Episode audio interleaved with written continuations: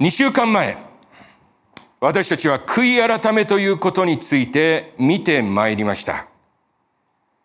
この地球で最初の教会が建て上げられていくにあたり、精霊を受けたペテロは神の言葉を人々に語りました。その言葉を聞いていた者たちはペテロに尋ねました。人々はこれを聞いて強く心を刺され、ペテロや他の人たちに、兄弟たちよ、私たちはどうしたらよいのでしょうかと尋ねました。この問いかけにペテロはこう答えました。悔い改めなさい。そしてあなた方一人一人が罪の許しを得るためにイエス・キリストの名によってバプテスマを受けなさい。そこで彼の勧めの言葉を受け入れた者たちはバプテスマを受けたが、その日仲間に加わった者が3000人ほどあった。ペテロの悔い改めよという勧めに強く心を刺された者たちは、その勧めの言葉の通りに悔い改め、バプテスマ、すなわち洗礼を受けたのです。このように2000年前の初代教会は、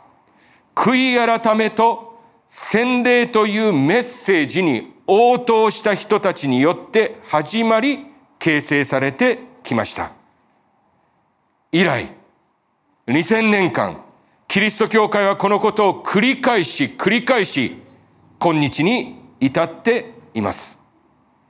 そしてこのことは、今日の私たちの教会も何ら変わりません。その洗礼を今日はエリスケンリエさんと竹内真由子さんがお受けになります。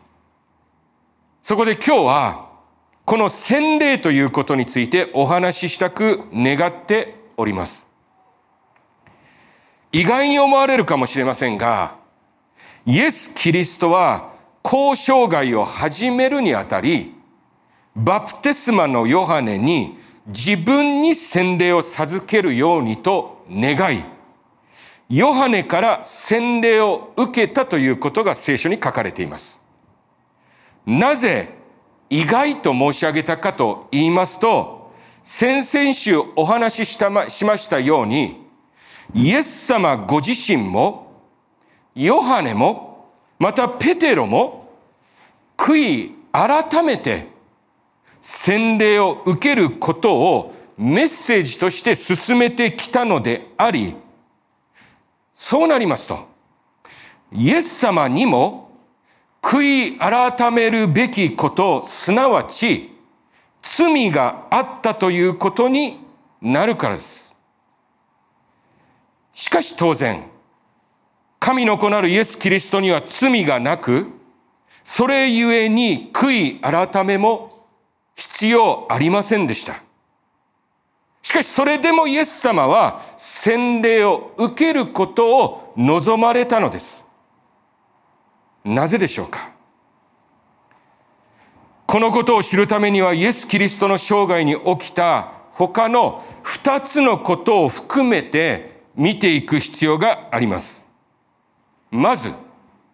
イエス・キリストの誕生ということです。そうです。クリスマスの出来事です。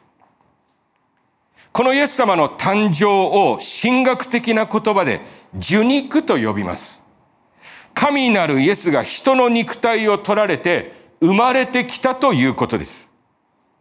この受肉にはどのような意味があるのでしょうか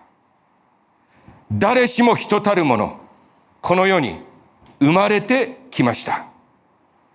神の子なるイエス・キリストもそれに従い、マリアを通して生まれてきたのです。人の住む遥かこの地の上から私たちを見下ろしていたようなお方が私たちが生まれた時と同じようにこの地に全く未防未防備な身を横たえました。イエス様は自分の命をつなぐすべてのケアを完全に他者に委ねるということから、その生涯を始めたのです。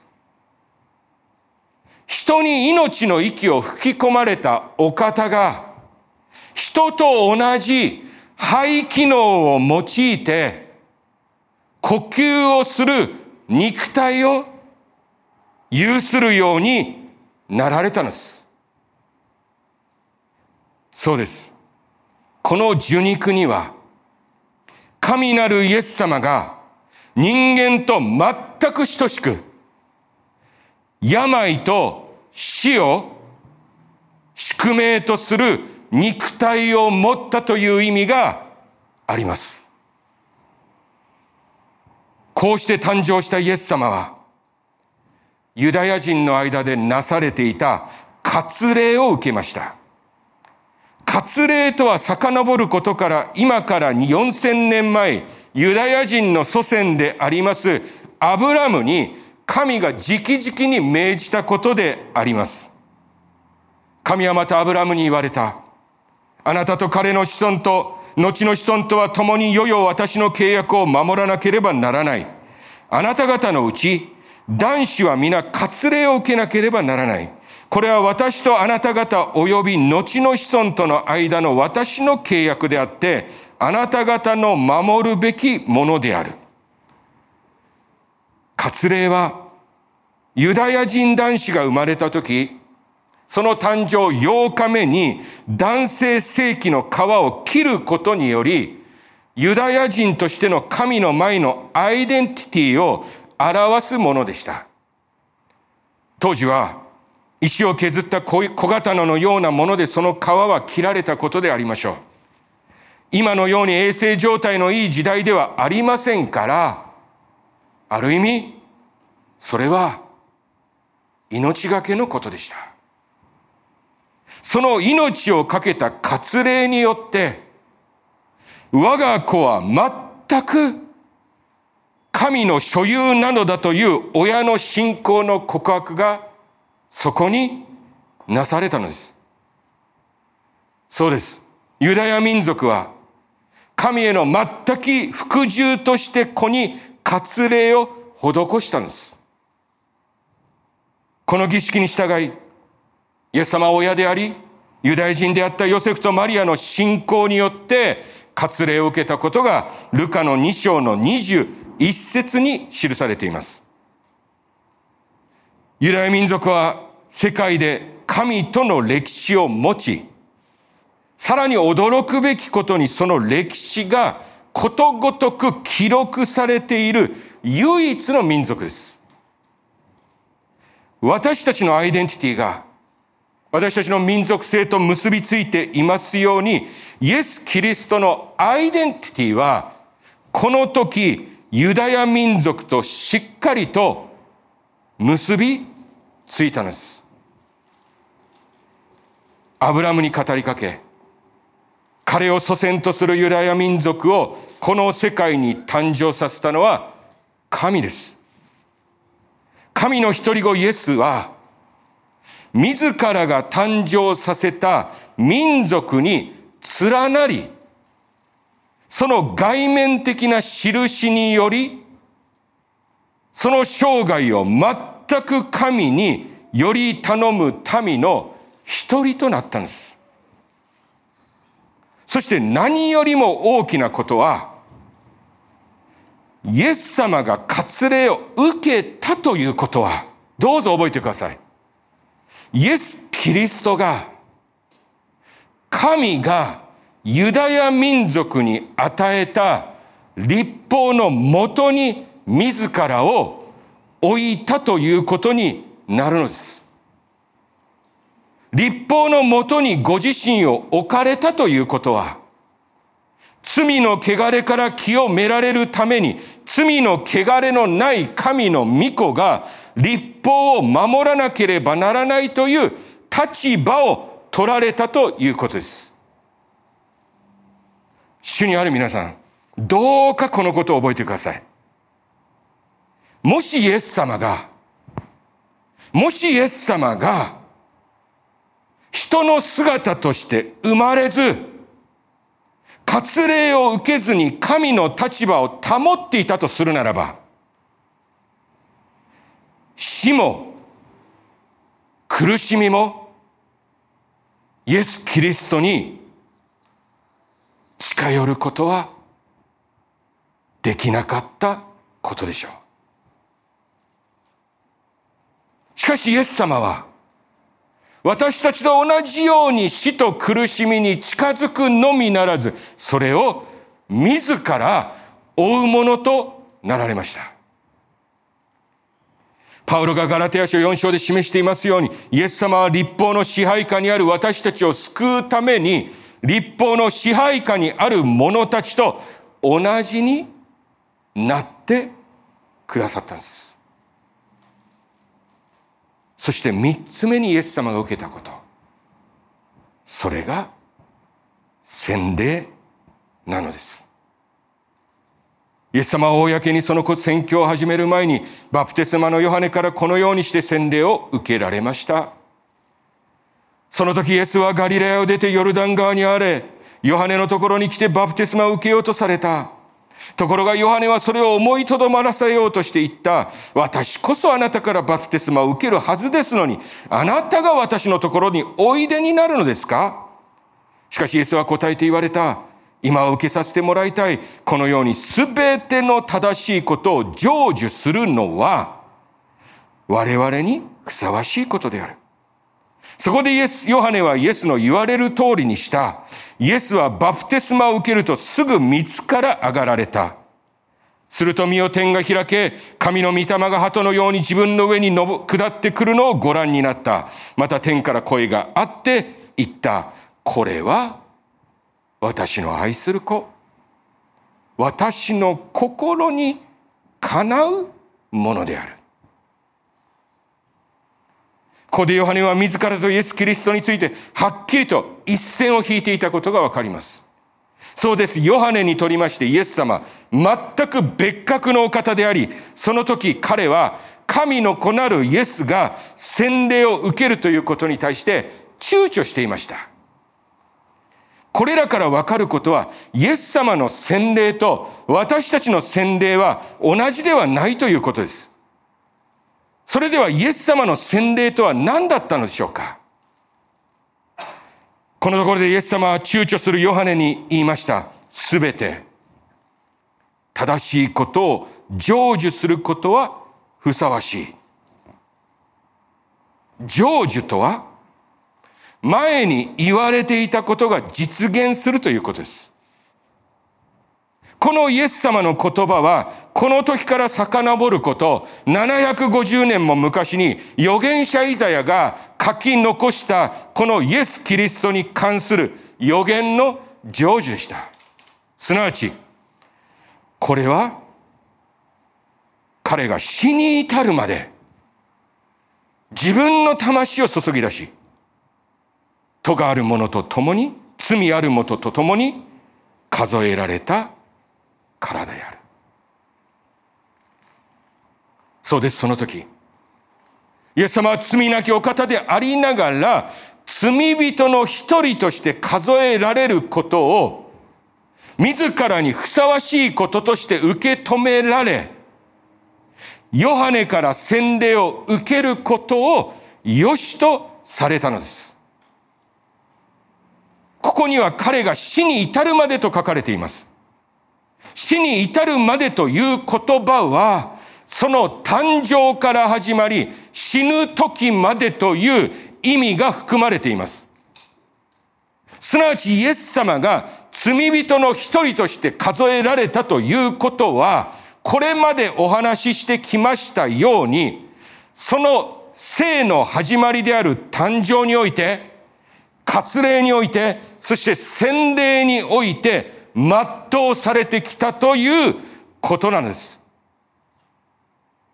なぜイエス様はこの受肉、割礼、洗礼というプロセスを一つ、そしてまた一つ、確実に経てこられ、罪人の一人として数えられることの成就に努めたのでしょうか受肉割礼洗礼の先にはこれらの最終的な目的となるものがありますそう。それは、イエス様の十字架です。イエス・キリストの誕生は、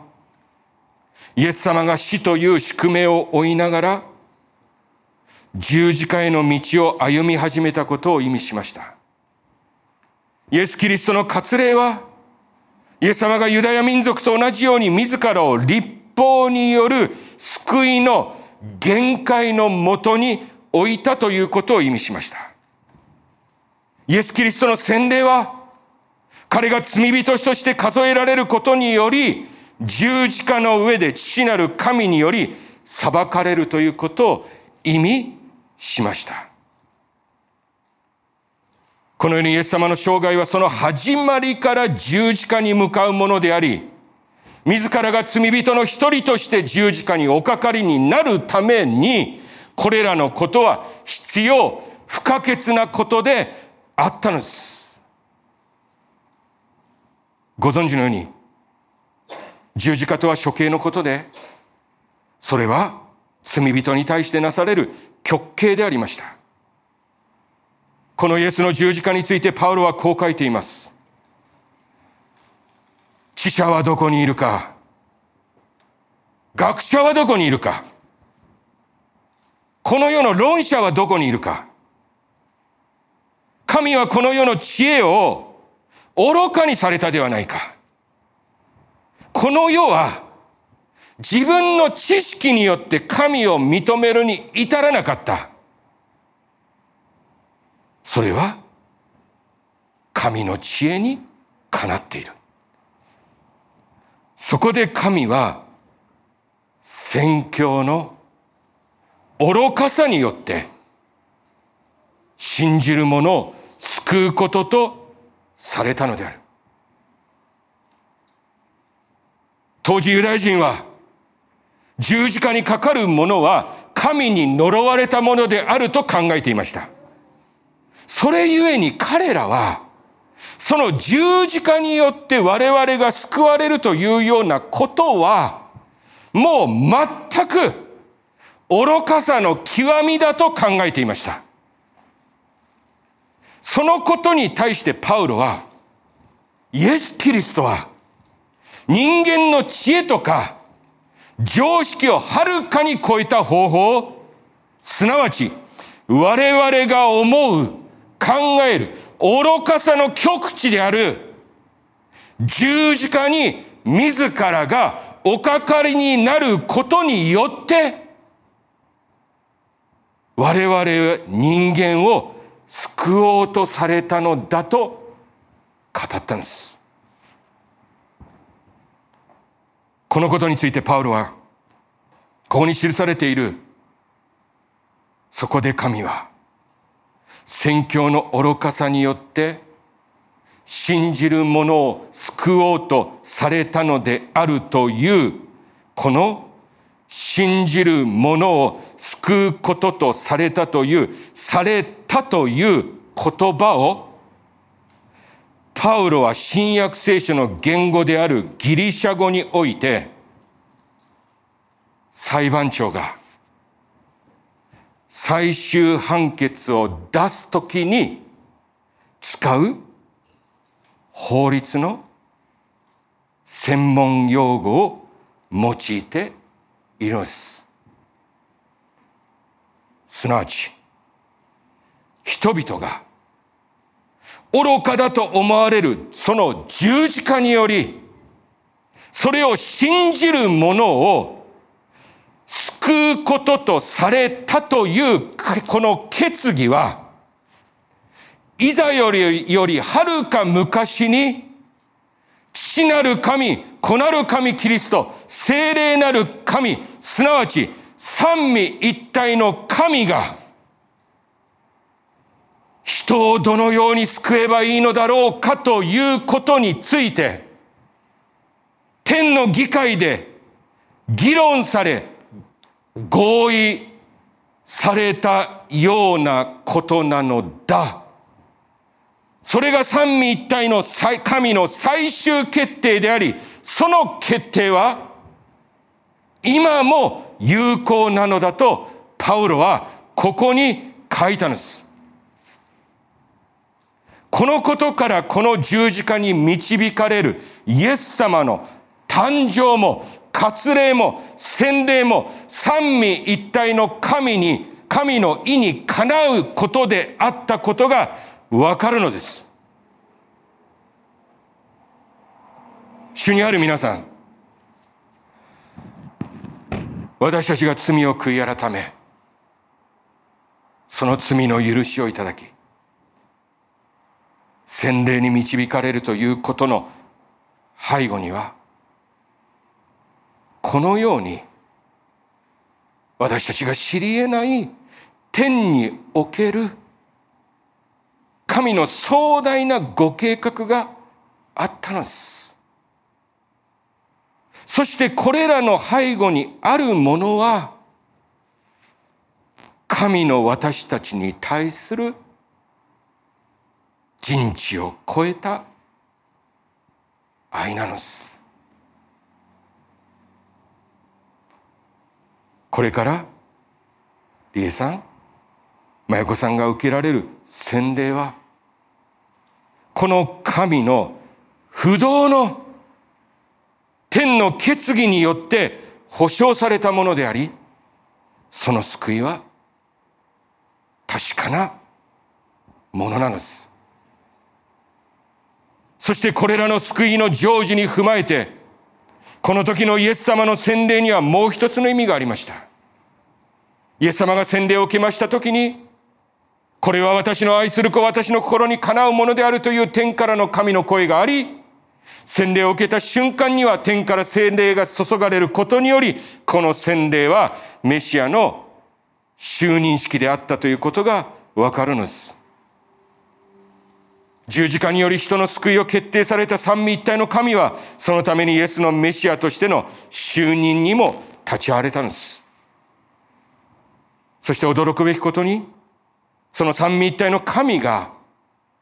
イエスの洗礼に立ち会われたように、神は今日、私たちのこの洗礼式にも立ち会ってくださるのです。それゆえに、これから理恵さん、真由子さんが洗礼を受けるとき、すなわちいよいよ水の中に全身が浸る直前に、牧師は、この全世界に向かってこう宣言するんです。我、父と子と精霊の皆により汝にバプテスマを授ける。これは牧師が決めた決まり文句ではないのです。それはイエス様ご自身が私たちに対して、父、子、精霊の皆によってバプテスマを授けなさいと命じられていることなのであり、私たちはその命令に従い、これから洗礼式を持つのです。その時三位一体の神が私たちと共にいてくださり、その洗礼の証人となってくださる。このような就任式によって始まりました。イエス様の生涯は、この後のイエス・キリストが、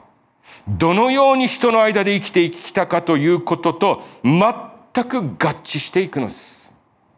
このことをパウロは驚きと感動を持って書き残しました。キリストは神の形であられたが神と等しくあることを固執すべきこととは思わず、かえって己を虚しゅうして、しもべの形をとり、人間の姿になられた。そのありさまは人と異ならず、己を低くして、死に至るまで、しかも十字架の死に至るまで、従順であられた。それゆえに、神は彼を高く引き上げ、すべての名に勝る名を彼に賜った。それはイエスの皆によって天上のもの、地上のもの、地下のものなど、あらゆるものが膝をかがめ、またあらゆる舌が、イエス・キリストは主であると告白して、栄光を父なる神に帰するためである。キリストは神の形であられたが、神と等しくあることを固守すべきこととは思わず、というところに、主イエス・キリストの受肉があり、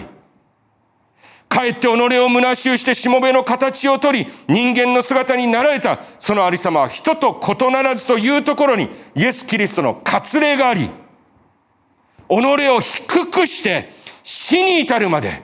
しかも十字架の死に至るまで従順であられたというところに、神の子であるにもかかわらず、洗礼を受けられたイエスの従順があります。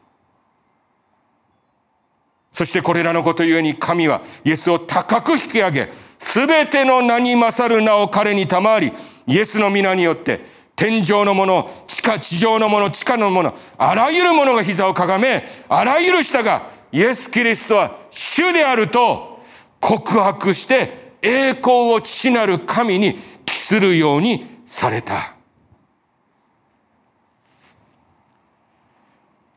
私たちはイエス様とは違い、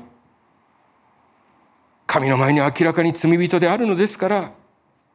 イエスの十字架を前に自分の罪を悔い改め、罪の許しを受けました。イエス様にとりまして洗礼が就任式であったように、私たちも洗礼を受けるとき、父なる神、子なる神、聖なる神、お立ち会いのもと、全世界に私たちは、イエスの十字架により、新しい命を生き始めるのだと、この場から宣言するのです。イエス様はこれまでお話してきました。すべてのことを成就した後、すなわち誕生し、ユダヤ人として育ち、罪人と共に生き、彼らに許しを宣告し、最後に罪人の一人として数えられ、十字架で殺され、そして聖書が記しているように復活し、天に変えられる直前、私たちにこう言葉を残した。イエスは彼らに近づいてきて言われた。私は天においても地においても一切の権威を授けられた。それゆえ、あなた方は言って、すべての国民を弟子として、父と子と精霊の名によって彼らにバプテスマを施し、あなた方に命じておいた一切のことを守るように教えよう。見よ。私は世の終わりまでいつもあなた方と共にいるのである。このイエス様の言葉ゆえに私たちの教会はこれからもイエス・キリストの権威のもとすべての人々にイエスに命じられてる一切のことを守るようにと伝え教え彼らをキリストの弟子として父と子と精霊の名によって彼らにバプテスマを授け続けていくのです。永遠の昔からそのご計画をなされている神様、間違いなくこのことを喜んでくださることでしょう。そして、それは私たちにとりましても大きな喜びなのです。私たちの教会はこのミッションを神から委ねられている教会であり、またそのミッションは世の終わりまで、いつも私たちと共にいてくださるイエス・キリストゆえに、これからも実現していくのです。お祈りしましょう。Let's pray.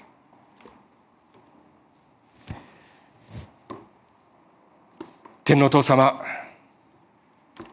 今日私たちはイエス様の受肉、割礼、そして洗礼について見てまいりました。Heavenly Father, today we have looked at Jesus' incarnation, circumcision, and baptism.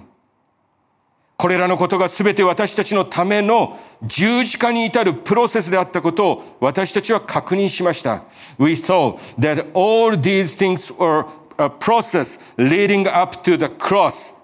for us. 失われた者たちを救うために、十字架の愚かさにより私たちをあがない、あなたと共に歩む者としてくださいましたことを感謝いたします。Thank you for saving us who are lost, redeeming us by the foolishness, foolishness of the cross so that we can walk with you.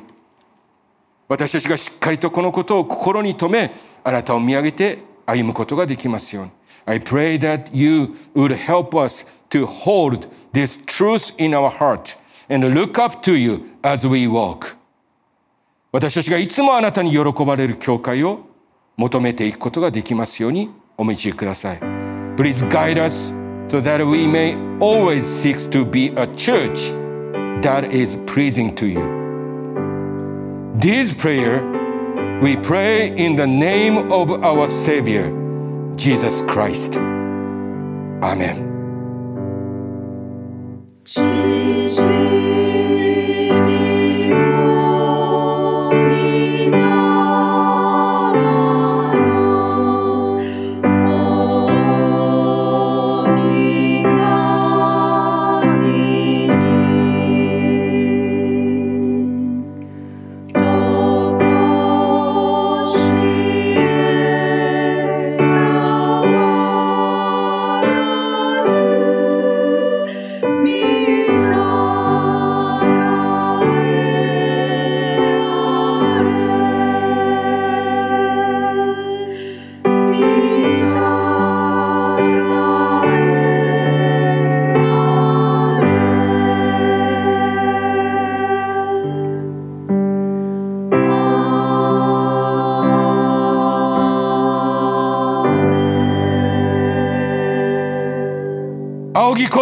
願わくは、